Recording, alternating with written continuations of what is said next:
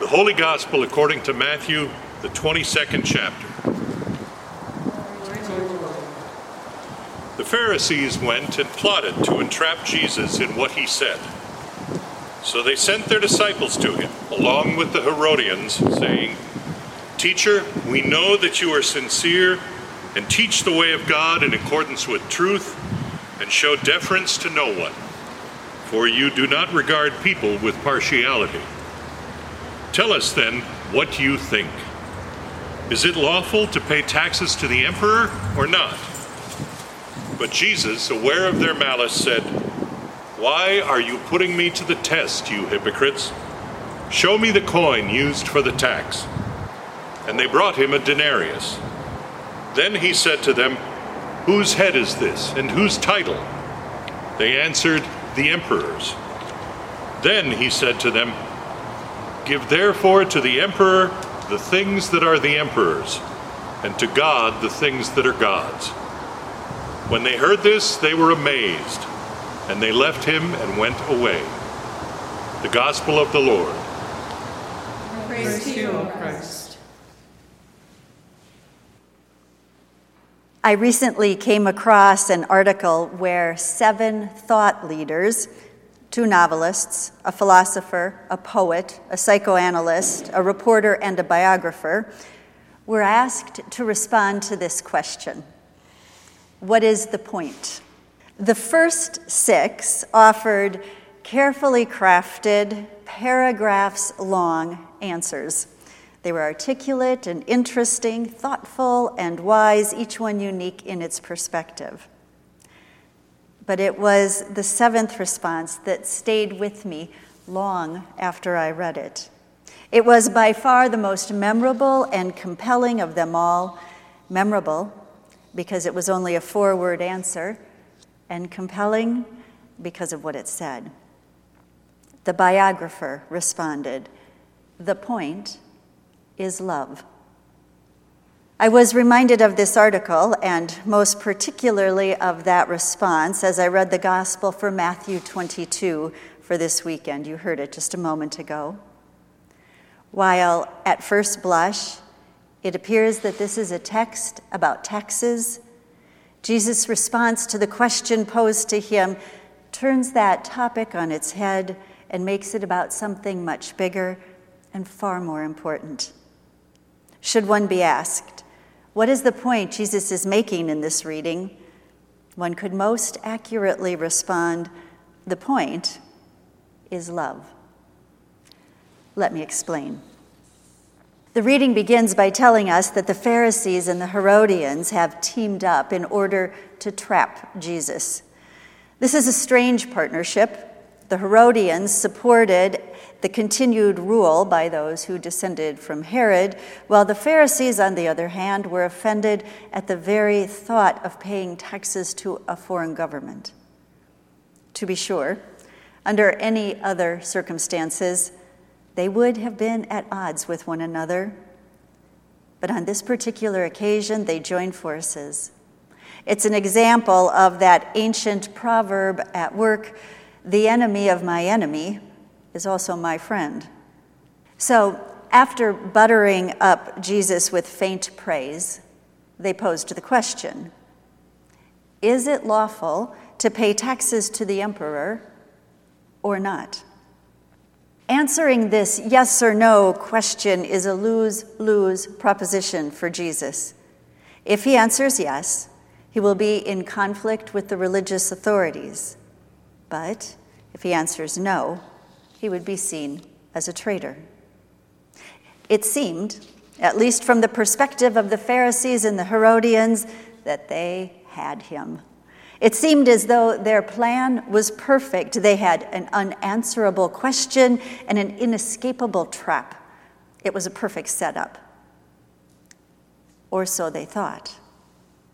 Jesus not only saw through the flattery, which he called hypocrisy, but he also clearly recognized their intent, which he called malice.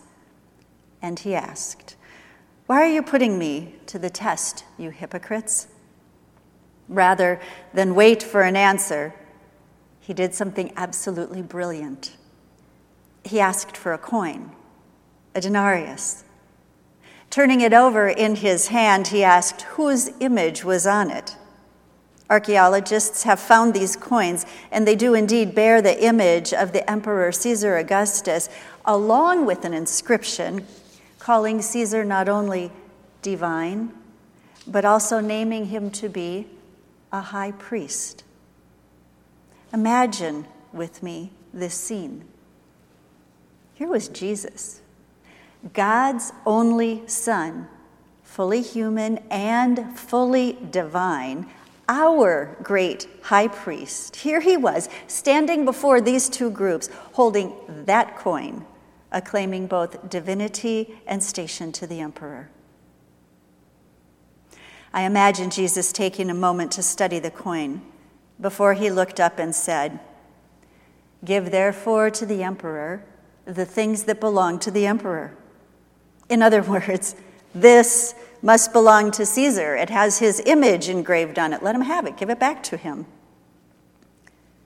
But then, then came the clincher. And, Jesus continued, give to God the things that are God's. With that, Jesus turned the entire encounter upside down and inside out. Suddenly, they weren't talking about taxes anymore because that really wasn't the point, never was the point. Give to God the things that are God's. The words from the very first chapter of the Bible are helpful here as we extend the analogy introduced by Jesus. Genesis chapter 1, verse 27 reads So God created humankind in his image. In his image, in the image of God, he created them. Male and female, he created them. In Hebrew, the repetition of a thought in back to back verses is like using an exclamation point and all caps and the biggest font you can find, and then underlining it and bolding it, all for emphasis. Hear it again. God created humankind in his image. In the image of God, he created them.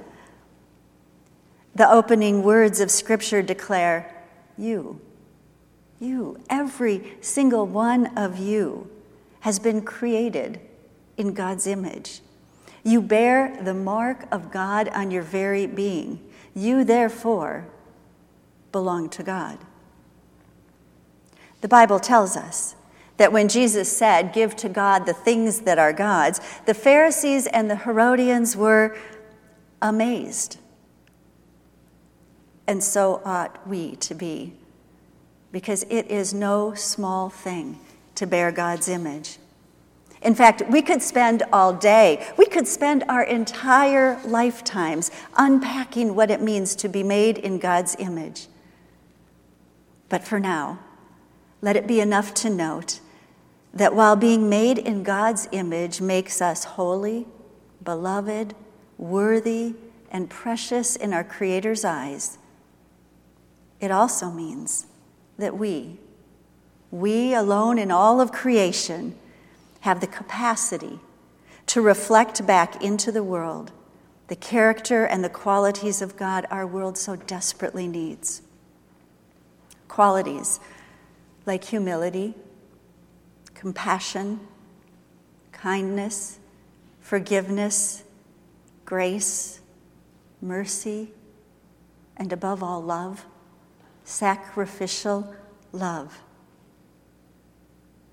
Now we know because of sin, our godlike image is broken and tarnished. We know that too often what gets reflected back to the world is but a poor shadow of the glory of God. This is when we need to be reminded that God became one of us and gathered up all of our flaws and our sin and took it with him to the cross. The cross, marked on your forehead at baptism, is a permanent reminder not only of the image of God in which you were created, but also it is an ever present reminder of the sacrificial love of God for you. So, do you see? The point is love. Thomas Merton put it this way you can read along this quote as printed on the final page of the bulletin. To say that I am made in the image of God is to say that love is the reason for my existence, for God is love. Love is my true identity. Selflessness is my true self. Love is my true character. Love is my name. Give to the emperor the things that are the emperor's, and to God the things that are God's.